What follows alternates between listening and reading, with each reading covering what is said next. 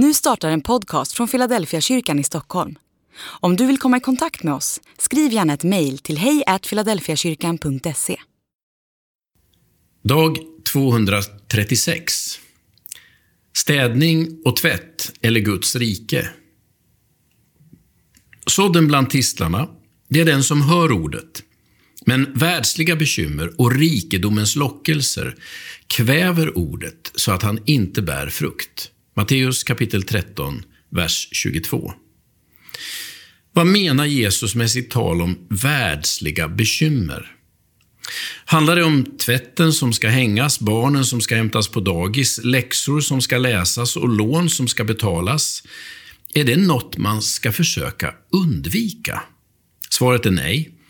I alla tider har människor försökt komma undan livets nödvändigheter för att kunna ägna sig helt åt det de brinner för. Men Jesus legitimerar ingen verklighetsflykt. Att ta ansvar för jobb, familj, studier och vänner är inget som riskerar att kväva Guds verk i ditt liv.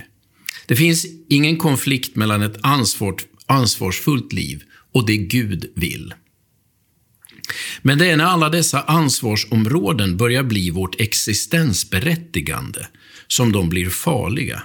När vår identitet blir lika med vårt arbete eller när vi tror att livets mening består av ett städat hus, en snygg trädgård eller goda studieresultat. Det är då det är fara och färde. Ingen av oss kommer undan det Jesus kallar världsliga bekymmer, men man behöver inte identifieras av dem. Ingen av oss är immun mot bekymmer och ingen slipper perioder då vardagens alla måsten och borden tar över våra perspektiv. Men det man ska försöka hålla ordning på är hur viktiga de blir och om man till slut blir helt identifierad med sitt vardagsliv. Man kan läsa Jesu ord om världsliga bekymmer som ett bra skäl till att begränsa sina engagemang.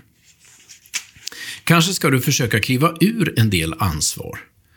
Kanske ska du söka dig till ett annat jobb och försöka hitta en annan livsrytm. Kan du reducera det som bekymrar dig till en rimligare nivå? Risken med världsliga bekymmer som blir för många och för stora är inte bara sjukskrivningar och utmattningssyndrom.